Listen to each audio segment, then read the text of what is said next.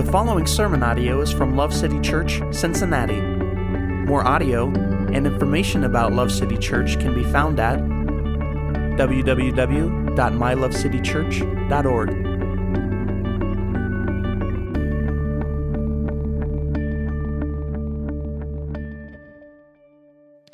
Uh, today, we are continuing in our series. It's called Joy, and we've been taking a journey through Philippians, which has been powerful and helpful in a lot of different ways. This is a pastoral letter. Paul wrote it to the church at Philippi roughly a decade after he planted that church. Um, and as we've been working through this, last week we encountered some of the most precious and powerful promises in all of the scriptures regarding the peace of God and freedom from anxiety. That should be posted soon. Uh, so you'll have access to that if you missed it.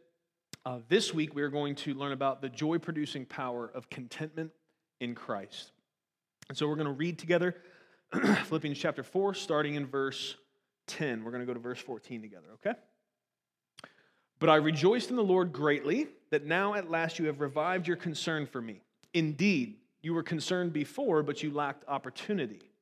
Not that I speak from want, for I have learned to be content in whatever circumstances I am. I know how to get along with humble means, and I also know how to live in prosperity. In any and every circumstance, I have learned the secret of being filled and going hungry, both of having abundance and suffering need. I can do all things through him who strengthens me. Nevertheless, you have done well to share with me in my affliction. Praise God for his word. Uh, verse 13 is by far the most famous of these four verses. And um, here at Love City, we really we believe what the Bible says. And so to prove it, uh, what I'm going to do is I'm going to bench press this grand piano while you guys read that verse out loud. Okay? I believe whatever whatever I do by the power of God, uh, I can do anything. All right? So you guys have to read the verse really loud. This isn't going to work. Okay? Are you guys ready? I'm going to count to three. You read the verse together. Don't leave me hanging. I could die under here. Ready? One. Two, I hope you weren't going to do it. That's an April Fool's joke. I'm one day late, but I didn't think you guys would mind. That's not what that verse means, okay? We'll talk about what it does actually mean. Somebody didn't stand up and cry heresy, man. What's wrong with this church? Thought I trained y'all better than that. Okay, we'll keep going. Um, God, now, that isn't what the verse means, but God has promised in John chapter 5 that if we pray according to his will, he does hear us, um, and we will have what we ask for. Very key there that we pray according to his will. However, neither that verse nor this verse here, 13, is saying if we have enough faith, we can bench press a bus or fly like Superman or be successful in business or attain whatever goal we dream up in our precious little noggins, okay? And, and some of you might be thinking, oh man, why are you even talking about this? Everybody knows this. Listen to me. Go on Google and Google Philippians 4.13 fail and just look at the pictures, all right? There are so many tattoos and so many inspirational sports posters with this verse on it, it'll gag you, okay? So this, this problem has not gone away. Uh, taking scripture out of context, um, misapplying it in very egregious ways, has, it's never, probably never going to stop uh, until Jesus comes and makes all of his enemies his footstool and sets everything that's gone wrong because of sin right, uh, including the misuse of his scripture. So, um, my great hope is that I'm hoping it's not news to most of you that that's not what that verse means, but um, I think that many of you do know that this verse doesn't mean if we add some Jesus into an anything is positive through positive thinking ideology, that we can just do everything we imagine. But at the same time, I think some of you, though you know that, you're kind of bummed about it. I think some of you maybe wish that's what it meant. My, my hope today is to show you that what this verse is actually teaching is far better than Jesus empowering us to do everything we put our minds to. Praise God. Okay, so we're going to go back and actually start in verse 10 and uh, work through this together. Um, says, But I rejoice in the Lord greatly that now at last you have revived your concern for me. Indeed, you were concerned before, but you lacked opportunity. It sounds a little bit like Paul's making kind of a backhanded comment here, but he really isn't. Um, and the way we know is from the second half of the verse, because he says, You were concerned before, but you lacked opportunity. Uh, in a New American Standard Bible here, it, it he says, revived, that you revived your concern for me. But it really could also read, and it, it does in some other translations, that um, they flourished or continued in their concern for him, or their, their concern flourished and continued. Okay, so what Paul is really doing here is he's rejoicing and he is thankful that even though at some point in his missionary journeys, the Philippians either lost contact with him, they just couldn't get a hold of him, right? We're talking about um, the ancient Near East, and so uh, they couldn't just email him, find out where he was at. Um, either they couldn't find him or they just lost contact with him. They were not able for some period of time to get support to him. Even though that was true, they did not have an out of sight, out of mind mentality, right? Um, Paul did not have to keep writing them support letters and including, you know, selfies of the viper getting shook into the fire or him floating after a shipwreck or something to get them to keep supporting him, right? Like, plus you guys all know they didn't have selfie sticks back then, anyways. But um, the bottom line is, it wasn't because just because they didn't hear from Paul for a while or they weren't able to be in contact with him, they, they didn't just forget about him. And so they, they kept they kept their concern for what he was doing and what was going on, right? Um, he's thankful that even though he didn't keep sending them support letters, they stayed motivated to support the preaching of the gospel and the building of the kingdom through Paul. Um, they knew that through their giving, uh, they were as much a part of the work of ministry as Paul was, and they took their role as generous supporters seriously. Okay? Um, that's verse 10. Okay, so we're going to take verses 11 through 13 together because not doing that is what leads to misinformed tattoos and inspirational coffee mugs. Okay, so we're going to take all those verses together um, and see what it is the Lord would, would say to us. So let's just read those one more time together.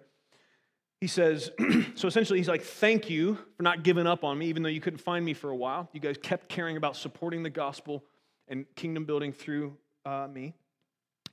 But, so then he's like, Not that I speak from want for I have learned to be content in whatever circumstances I am. I know how to get along with humble means and also know how to live in prosperity. In any and every circumstance, I have learned the secret of being filled and going hungry, both of having abundance and suffering need. I can do all things through him who strengthens me. And so, verse 13 is a beautiful verse. It's a powerful verse. But what it's talking about is this incredible God ordained, God empowered capability that no matter what is going on, no matter what situation he's facing, whether he has plenty or little, whether he's in the midst of comfort or great struggle, he is able to stay focused upon God's mission and grateful and content. This is a miracle. This is not easy. Um, and we're going to talk some about why, okay? Uh, what we see here is that having the precious treasure of contentment is what verse 13 is talking about. Through the strength of our risen Savior, we can be grateful and content with little or with much, with comfort or difficulty. When life is going just like we planned, or literally everything seems to be going wrong. It's interesting that verse 11 says, He learned to be content. This tells us that contentment does not come naturally. And we probably don't have to look very hard for an example of this, right? Look at yourself. Man, somebody have something for that. Um, I think we all, to some degree, know we have a tendency towards discontentment, to not be grateful in every situation, uh, to always think to some degree the grass is greener on the other side, or some variety of that thought. Uh, my hope is by now you have questions stirring in your hearts and minds. Uh, questions like, okay, how do we learn this? If, if, if contentment is such a beautiful gift from God, how do we learn it? How do we learn it like Paul did? How do we receive this strength from Jesus to live in the joy and stability that comes from godly contentment? I'm hope, I hope you're asking those questions, and those are the questions we're going to seek to answer. Okay? So we're going to seek to lay out what this looks like by grace, uh, by the grace and wisdom of God, but I want to just take a moment to clear out of the way what it doesn't look like um, to avoid any confusion uh, and not, not miss it. Sometimes figuring out what something does look like, it helps to figure out what it doesn't look like. So, uh, First of all, I would say contentment and complacency are not the same thing. It is wicked and foolish to justify laziness by saying, I'm just content in God. Oh, some, some of you know a lazy person that's pulled that one before, huh? I'm, I'm, I'm just content in the Lord. Philippians 4, man. No, you're not. Sluggard. Here's, here's, why, here's why we know they're not the same thing, because just several paragraphs before this in chapter 3, Paul encouraged us to never consider ourselves having reached perfection, but he says this, and I quote, continue pressing on towards the goal for the prize of the high call of God in Christ Jesus. Complacency and contentment are not the same thing. A complacent person encounters difficulty and stops, settles into a rut, and gets comfortable there. A content person encounters difficulty, refuses to complain, and instead rejoices in God's promises while they keep moving forward on God's mission. That's the difference. Contentment does, does not mean we buy the lie that we are stuck and God either can't or won't help. Contentment doesn't mean we have no desire for growth and improvement, as long as those desires spring forth from the right motives. Contentment is not giving up, it is having the strength by God's grace to patiently trust Him no matter the circumstance. So, how is it that Paul learned to be content? How is it that we can learn to be content? There's three, three things we're going to look at from the scriptures today. There's probably more that could be said on this. Um, and if you want to talk more about it, let's, let's get together because this is, this is really super important. Um, I, I, wish this verse was famous for what it really means because you almost can't overemphasize um, the importance of contentment and gratitude in the Christian life. It's, it's woven throughout the entirety of the scriptures as, as a primary principle and something for us to be aware of and obedient to. All right, so I'm going to give you three things. The first thing is, uh, as far as how to be content, how to learn to be content, is to remember where you came from and what you deserve. Now, the first thing I want to do is, is say, I realized that two Sundays ago, uh, we preached about forgetting what lies behind and reaching forward to what lies ahead. But we talked about the fact that that doesn't mean we get spiritual amnesia, and we have that, that forgetting what lies behind means I have no recollection whatsoever of what's happened. What it means is we don't dwell on those, those negative things and dwell on those our, our own failures or ways that we feel we've been failed um, that, that would cause us to kind of again settle down into complacency, right? So forgetting what when Paul says he's forgetting what lies behind to press forward to what lies ahead, he's not talking about uh, a total wiping of his memory. It's, it's forgetting the right things and remembering the right things. And so, part of how we um, can learn to be content is to remember where you came from and what you deserve. Um, in the book of Nehemiah, there is an amazing account. Uh, this, this happens right after they have returned from exile and they have finished rebuilding the wall around Jerusalem. The wall had been in ruins. Nehemiah came and found that. Uh, he got the, the king that he was serving to essentially give him the materials and the permission to go back and rebuild the wall around Jerusalem. And so uh, they've finished that task. And that, that brings you right up to chapter 8 of the book of Nehemiah. So I just want to read you some verses uh, from chapter 8. This is not even um, exactly in order. I'm just giving you enough so that we can get the point of what's going on here, okay? So just please, please listen to this. Um, and, and, and see what it is God would say to us through it. This is so powerful. It says, And all the people gathered as one man at the square which was in front of the water gate. And they asked Ezra the scribe to bring the book of the law of Moses, which the Lord had given to Israel. Then Ezra the priest brought the law before the assembly of men, women, and all who could listen with understanding on the first day of the seventh month. He read from it before the square which was in front of the water gate, from early morning until midday in the presence of men and women, those who could understand, and all the people were attentive to the book of the law. Ezra the scribe stood at a wooden podium which they had made for the purpose. Ezra opened the book in the sight of all the people, for he was standing above all the people. And when he opened it, all the people stood up.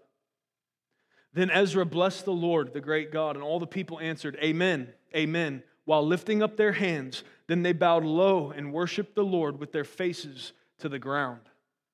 The Levites explained the law to the people while the people remained in their place. They read from the book, from the law of God, translating to give the sense so that they understood the reading.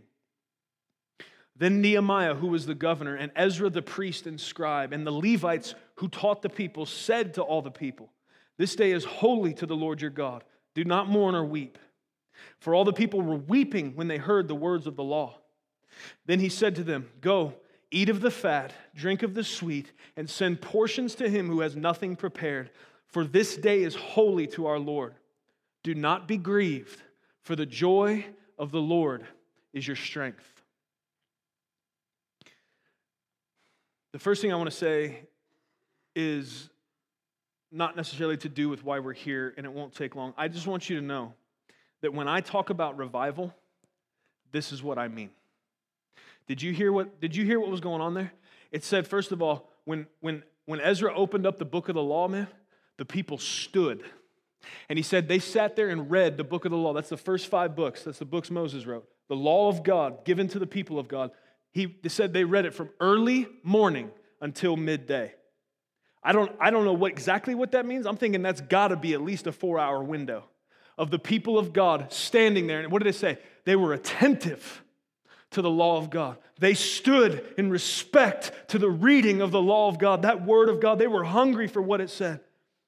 Did you notice there was a wood podium set up for, the, the, for that exact purpose? To me, this is, this, is, this is one of the first models of what we have as a church service.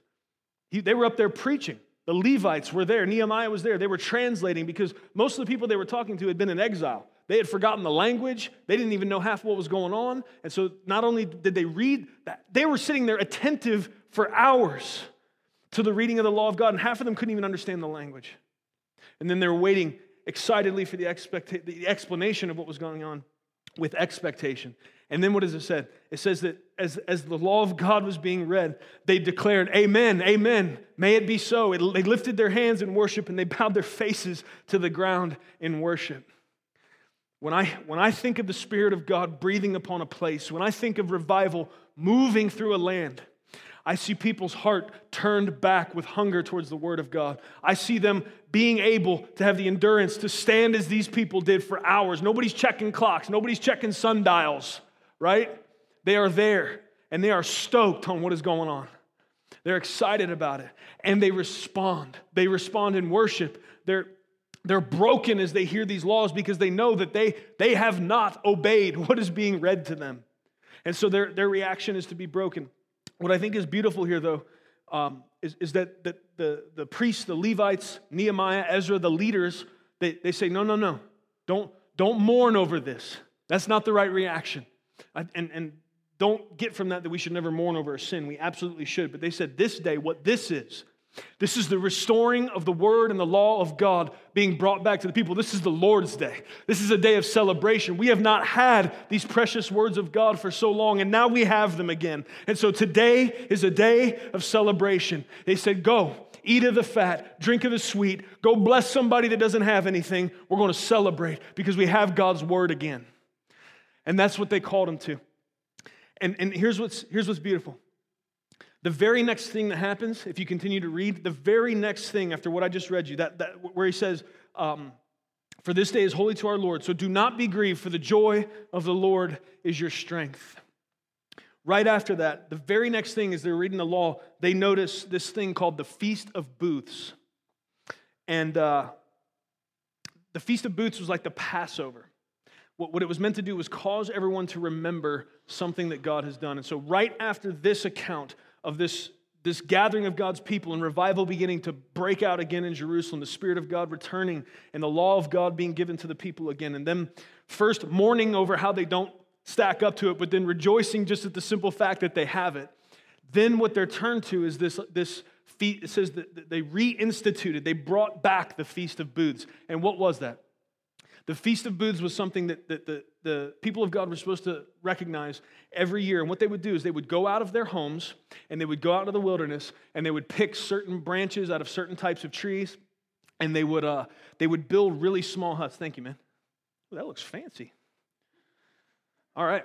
Um, so they would build these little, they'd build these little tiny huts. And here's what they were doing. So they built them all over the city. They built them right by the Watergate, right where they just had this church service.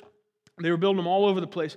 It'd be just a little tiny thatched thing, and they and their family would go and live in that thing for a week.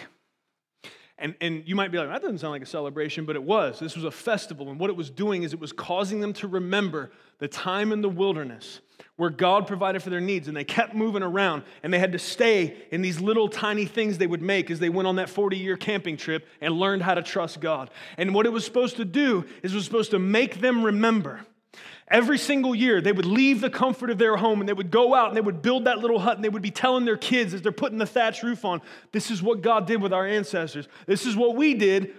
We were jackalopes the whole time, but God stuck with us. He was merciful. He stayed true to his promises. And these are the kind of things that our family stayed in as they wandered in the wilderness on the way to coming here to this promised land that God gave us, this fulfillment of his faithfulness. And uh, it's, it's beautiful that they were doing that. What they were supposed to do is remember. They were supposed to remember without the merciful and sovereign intervention of their God, they would have been enslaved under Pharaoh forever. They were supposed to remember that even though they were stiff necked and rebellious in the wilderness, God provided for them and He still mercifully led them to the promised land. What does all this have to do with discontentment, friends? We become discontented when we forget that without the merciful and sovereign intervention of our God, we would still be enslaved to sin and death. We become discontented and, and with a lack of gratitude when we forget that even though we are often a stiff necked and rebellious people, even after God rescues us from the domain of darkness, that He stays with us and He walks with us and He promises never to leave us or forsake us. He's with us in that wilderness during the time of our sanctification. He doesn't leave us and He's faithful to us and His mercy extends beyond what our imagination can even conceive, but we forget. And then we get discontented. And then we start wishing it was some different way. We forget what God has done. And so I don't know. Maybe we need to build little huts and live outside for a week. I don't know. We got to do something though. We got to do better than we do. We need to remember. We can't forget how good God has been to us in, in, in saving us by grace through faith, for justifying us, making us righteous in His sight through no work of our own. And then, and then even when we oftentimes rebel, even when we are unthankful, even when we slip and fall and we don't follow the path He's laid out for us, He stays with us. He's, he's a loving Father that continues to beckon to us, and he, and, he, and, he, and he wants us. How do we ever get discontented? How do we ever look at what's going on around us? And, and because we forget those things, end up feeling like we're getting a raw deal. We, we have to forget what God has done. We have to have that spiritual amnesia to get to the point where we're, we're not overflowing with gratitude and content in every situation. We also become discontented, not only when we forget what God has done, but when we forget what it is we actually deserve. Discontentment is predicated upon this idea I deserve better than this. Can I help you with that, dear friend? Let, let me say this first I love you. I'm gonna make a love sandwich. I love you. Here's what you deserve death and hell. I love you. It's a love sandwich. The bread was love, the meat in the middle was the hard part. I don't know if you understand that. I don't know if you truly grasp that Romans 6 says that the wages of sin is death, but the free gift of God is eternal life through Christ Jesus our Lord. That every single one of us, because of the stain and imperfection of sin, what we deserve, what you deserve, is death and hell, separation from God forever. And so, if you're not in either of those situations, you're getting better than you deserve. Are you with me? Then how are we ever discontent? But I don't have enough money. What? You're not dead or in hell, which is what you deserve. God has been gracious to us in so many more ways than we know. Is everything the way you wish it was? I'm sure not. But we need to judge what we're wishing for, first of all. And secondly, in the midst of the process of God working with us, we need to be able to find the same kind of contentment that Paul described here. If I wait a long time, that's a spot for you to say amen. Okay, two of you know that word. All right, good. We'll, we'll work on it. We'll have a class. Okay. I don't I, I know that's heavy. I hope it's sitting on you. I hope, I hope the conviction of the fact that any of us has ever been discontented, we, we understand we had to have forgotten what we really deserve. There may be some of you to various degrees that don't believe that that's what you actually deserve. I, I would turn your dear friend to, to the scriptures that has the only accurate description of, of reality when it comes to these things. Eternally, what you, what you have what you have earned in and of yourself is damnation. What Jesus earned for you is righteousness and salvation through his finished work.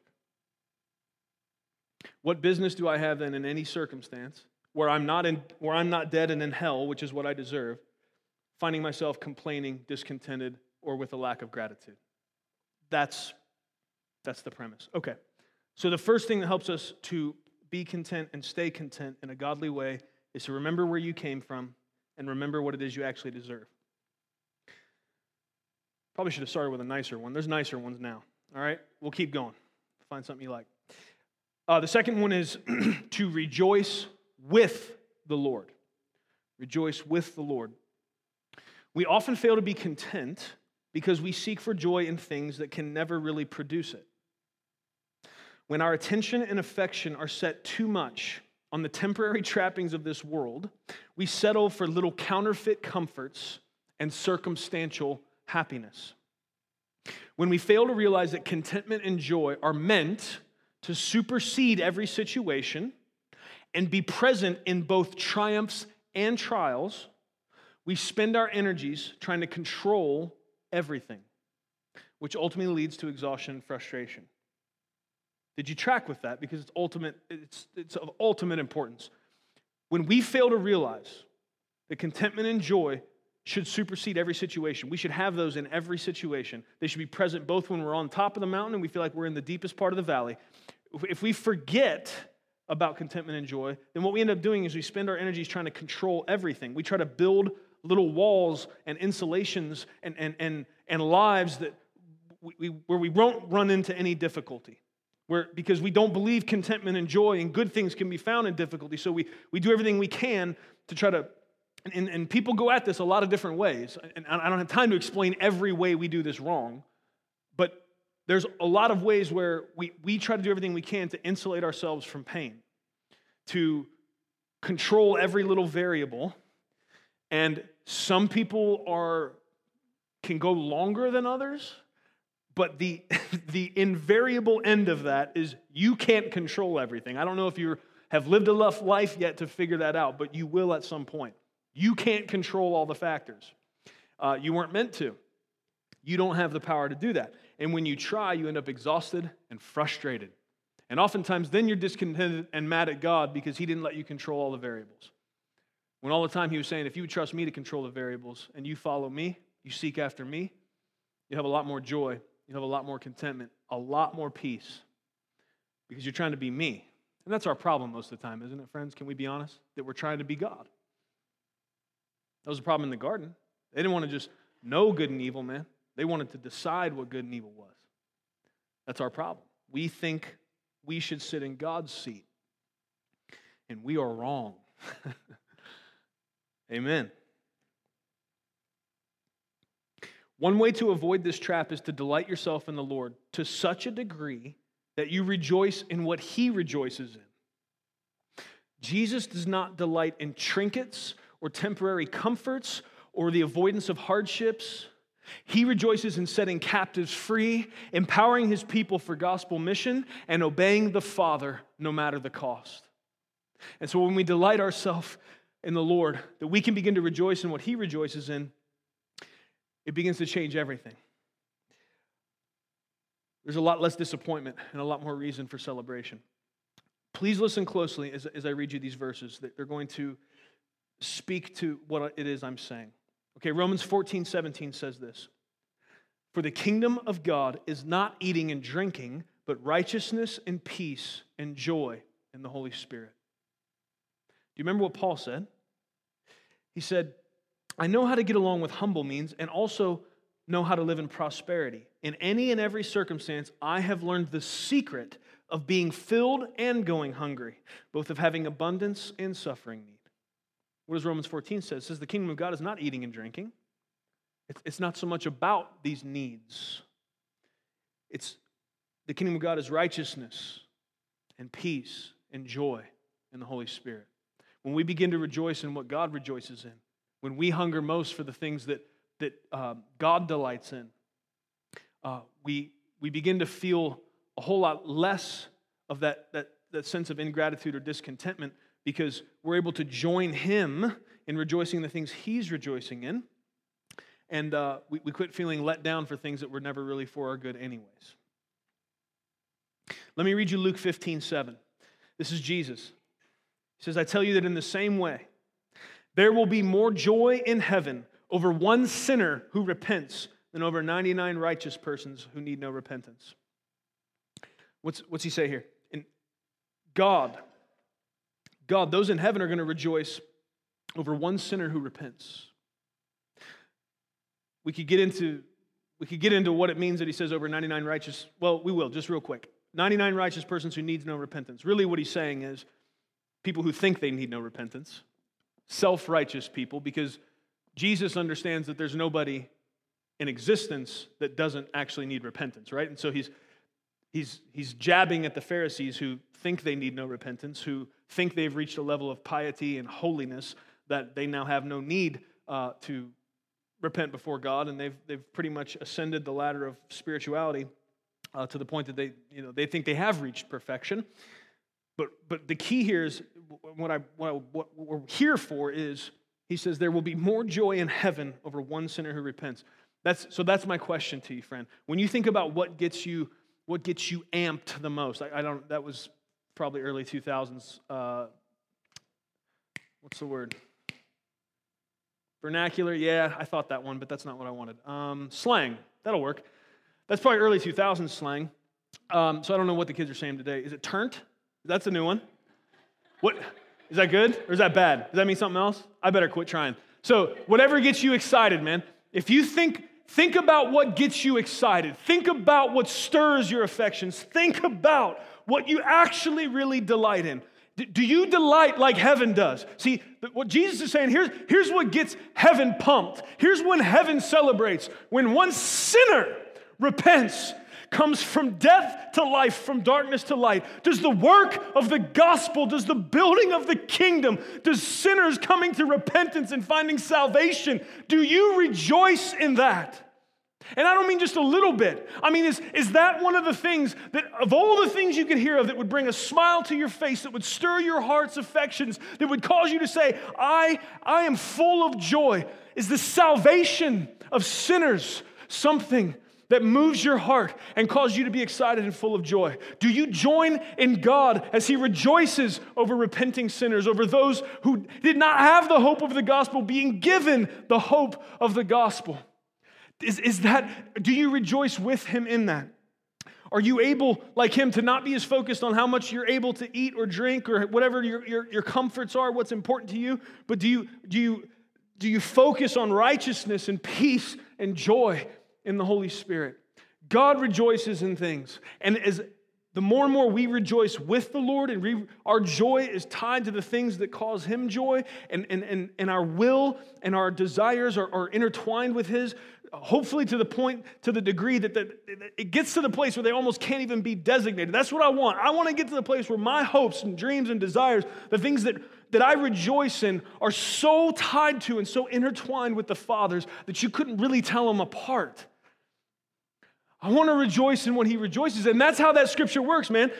People say, oh, yeah, God will give you the desires of your heart.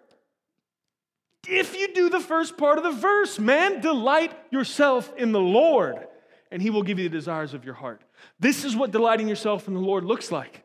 When you love what He loves, when you rejoice in what He rejoices in, when you get amped about what He gets amped about. Are you excited about what, when, when heaven's celebrating? Are you wishing you had a bigger whatever or a shinier, newer whatever or whatever it is that's making you feel discontent? A better job, a better relationship, get out of the one you're in of either of those. What, what are you discontent about? What, what is your eyes focused on? Or, or are you excited and rejoicing with God and looking for opportunities to be full of joy because His hand is at work? Are you, are you talking to people? Are you learning people's stories? Are you hearing about the testimonies of God in, in their life so that even if there is a moment of temptation where you could fall into that discontented, kind of stiff necked Israelites in the wilderness, I don't like manna kind of attitude that we all get, do you know, do you know enough other people's stories that if you, even if you begin to forget how incredibly merciful and good God has been to you yourself, do you know some other people's testimonies so you can, you can grab joy and rejoice in the fact that God has moved for them? Or are you isolated? Are you an island to yourself? Do you sit there on the hamster wheel of your own thoughts? And do you get real focused on everything you wish was different? We need to rejoice with the Lord, not just in the Lord. Praise God that He allows us to. That He'll allow us our hearts to be moved and our, our emotions to be tied to um, what, what it is that, that His are, that we can rejoice in what He rejoices in. Praise God. Joy of the Lord is our strength because His joy becomes our joy. And that's beautiful. The third thing I want to give you is, uh, is to draw strength from Jesus. It's very clear here that this idea of contentment, this idea of, of gratitude and contentment in every circumstance, no matter what's going on, it is tied very clearly in verse 13 to uh, the Lord Jesus and his strength. He says, I can do all things through him who strengthens me. We will never just decide contentment is right, and so I'm going to do it.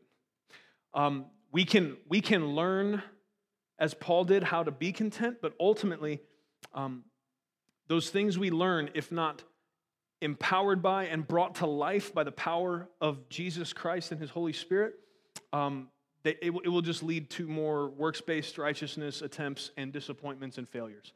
Uh, without the power of God at work, we will not rejoice in what he rejoices, we, rejoices in. We will not be content and we will not be grateful.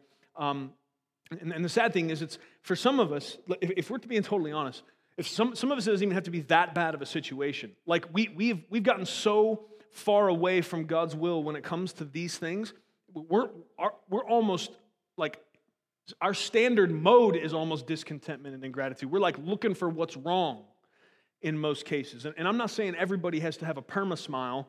Uh, you know, like, I'm not going to name anybody, but you, you can't, I'm not, that's not what I'm talking about because we talked about throughout this series, man, you can have the joy of the Lord and be weeping over a situation.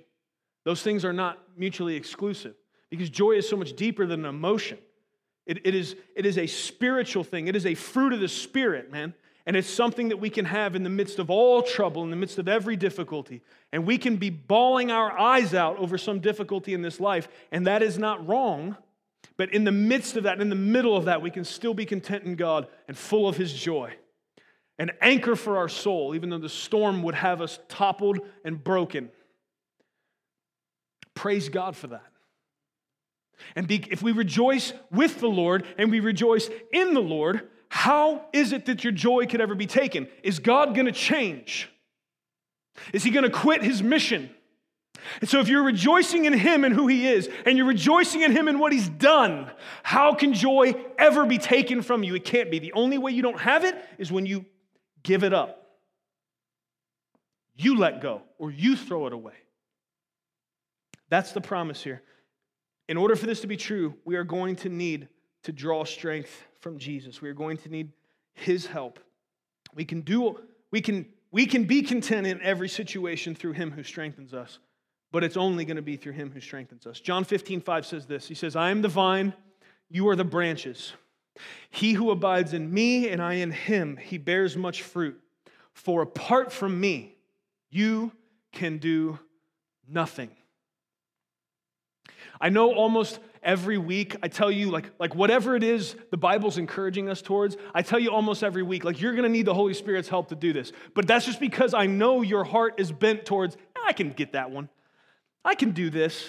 And I just, I need you to know your heart is bent towards that. I need you to watch out for it. I need you to understand that your, your, your standard answer is going to be, okay, all right, I see that's the right thing. Okay, I'm gonna, I'm, then I'm gonna, I'm gonna do the right thing. Because it's, it's hard for us to not do that thing we talked about earlier, which is try to control everything. We ha- put, the, one of the major parts of, of sin that, that happened it's this thing in us.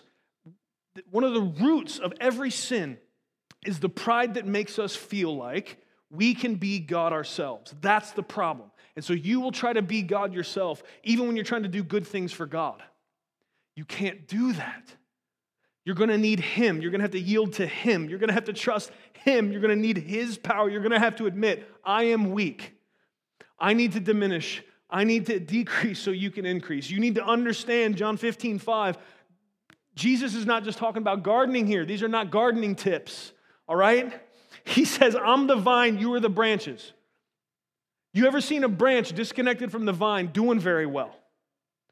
No, because it is disconnected from the very source of life, which is what happened to our first parents in the garden. It is what we suffered from until and up until the point where King Jesus came, transferred us from, from darkness to light and from death to life.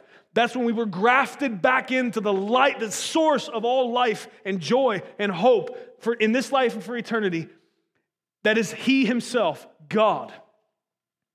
That was not possible without the work of Christ. That's why Jesus had to come, be a perfect, sinless lamb who, who willingly laid himself down to die on a cross in our sins for our, for our redemption and for our purchase away from that old evil taskmaster, sin and death. And not only did he die on the cross, but three days later, he rose from the grave, conquering sin and death finally and forever. It is because of that that we can be a branch on the vine. If not, we could, we can never be connected to that, that source of life. It, it is by the grace of God that we are grafted in.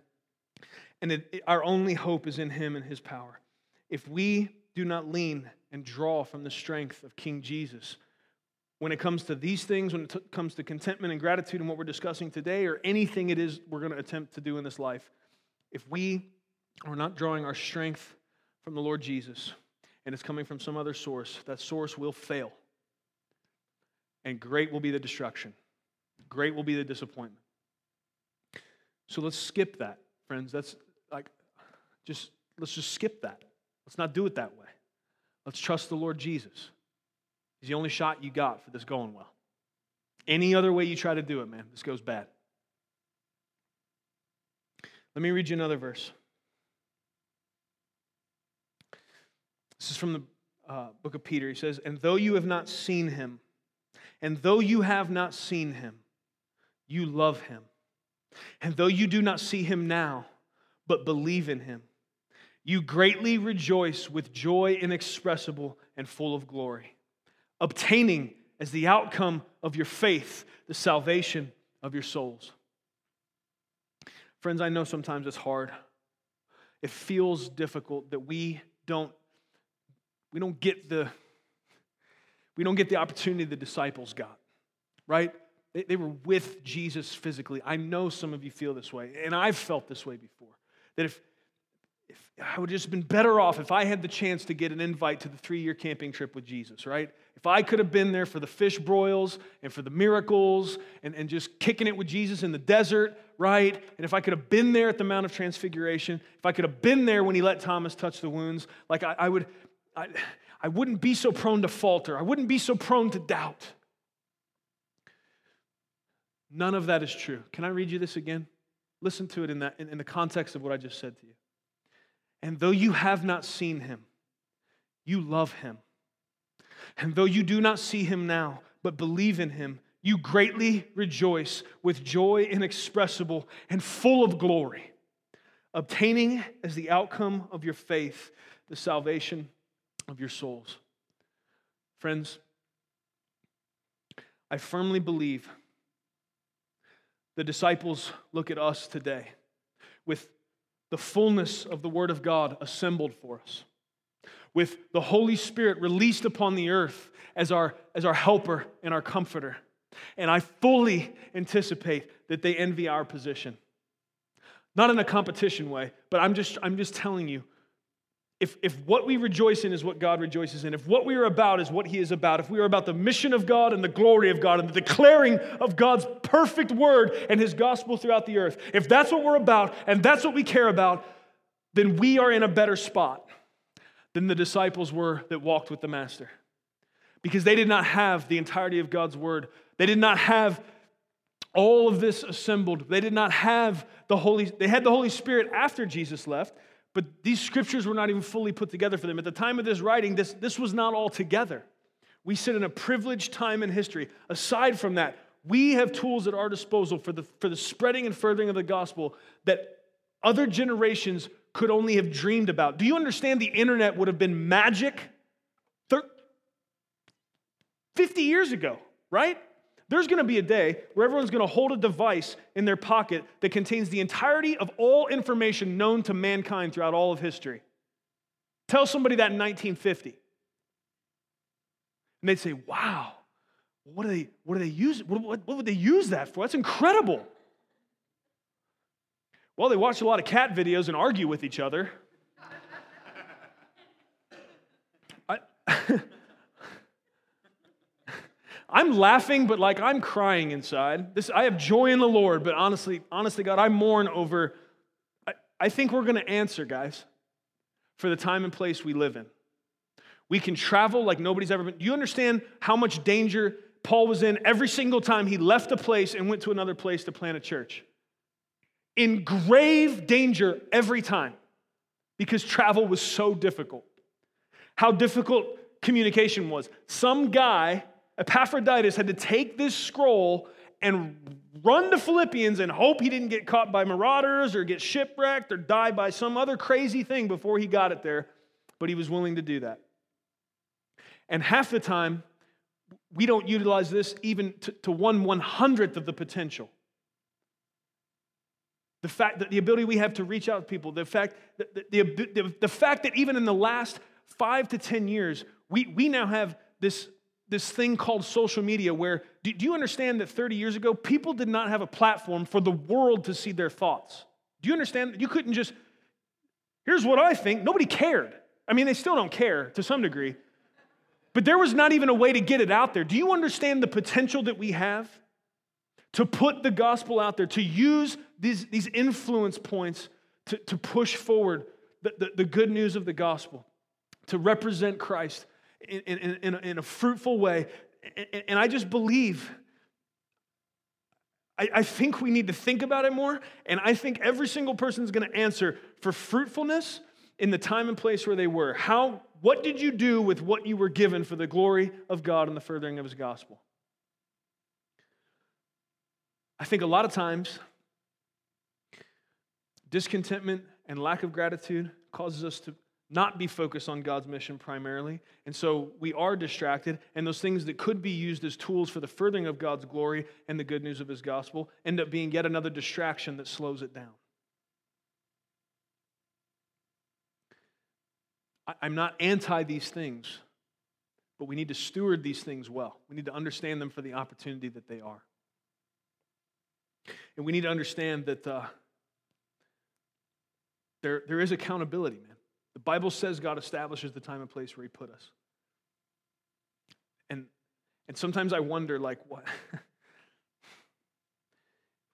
if what would Paul have done if he stuck him now? Like, or if Paul had the tools we have, right?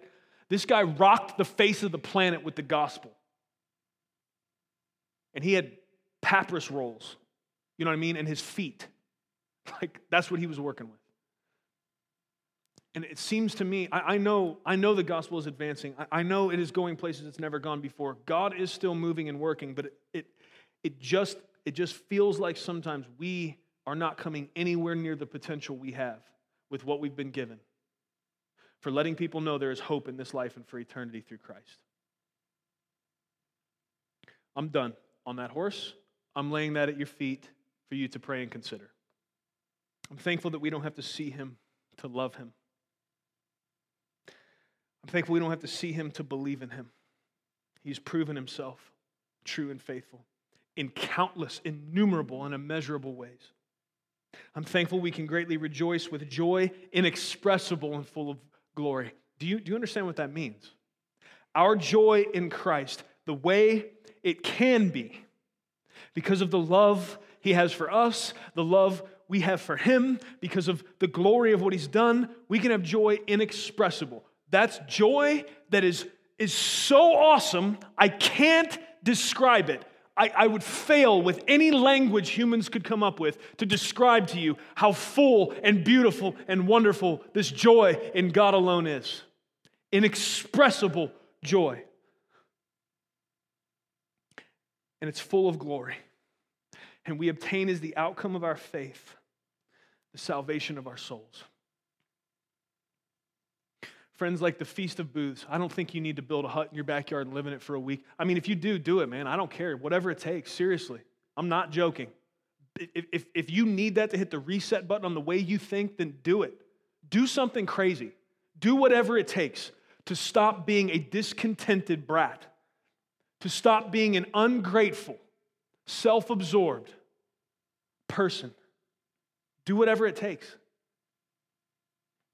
Deny yourself something. But ultimately, what it's got to come back to is, is this verse We obtain as the outcome of our faith the salvation of our souls. Listen, here's the Israelites when, when, when they reinstated the Feast of Booths, what were they remembering? They were remembering the wilderness. They were remembering the fact that God brought them out of Egypt. And even though they complained and even though they were terrible and they were stiff necked, God stuck with them. And, and, and he, he gave them Moses as a good leader. And He gave them water in the desert. And He performed miracle after miracle to sustain them and keep them going. And what they were headed to was, was the promised land. And, and He delivered on that promise. God was faithful. And guys, what we have to see is the whole time God was doing that, He was, he was, he was foreshadowing. I mean, it's, it's so clear. He rescues his people from the taskmaster, the evil one, Pharaoh. And then he takes them on this journey where they, they, they learn how to trust him. And they, they, they don't do it perfectly and they mess up a lot, but he's faithful and merciful and stays with them along the way. And then he brings them to the promised land. Friend, if you don't see yourself in that story, I don't know, I don't know how else. I mean, I can get crayons. I'll do whatever. Meet me after service, man, and I will do that with crayons. That's, that story is our story. That's why we need to remember it too, man. That's why we need a feast of booths. We need to do something to remember how good God has been. But we're not just remembering what happened in the Old Testament, we're remembering the fulfillment of what that was foreshadowing the fact that Jesus did come. He did live that perfect life we never could. And then he died the death that we should have and rose from the grave. How is it if we're remembering that? How is it if the thoughts of what God has done are filling our, our imaginations and filling our meditations? How is it we ever become discontented?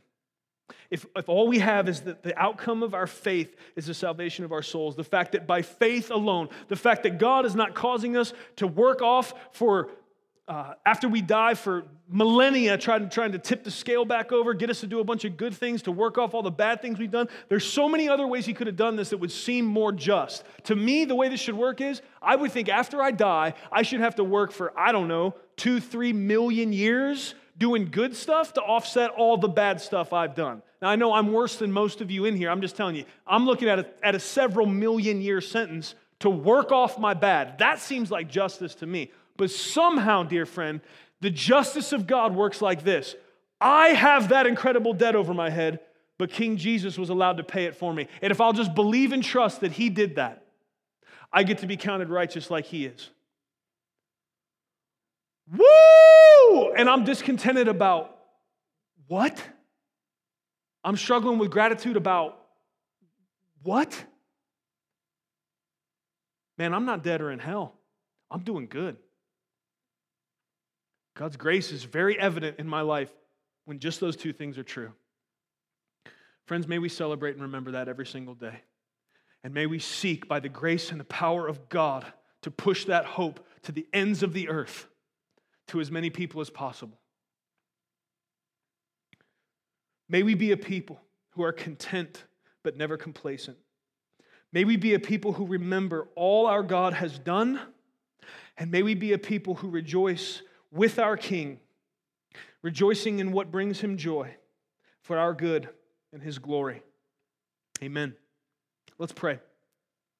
Father God, we come before you in the name of Jesus. Lord God, I thank you Philippians 4. I thank you, Lord, for Philippians 4:13. I thank you, God, that it's so much more beautiful that you've promised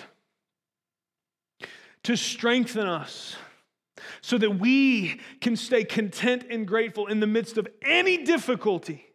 That we can, you've promised that if we will seek after your help and power to do so, that we can have our minds, our thinking correct, our hearts correct, no matter what trial or difficulty comes. I thank you, God, that's so much better than believing I can dunk a basketball by your strength or I can, I can run five marathons in a row.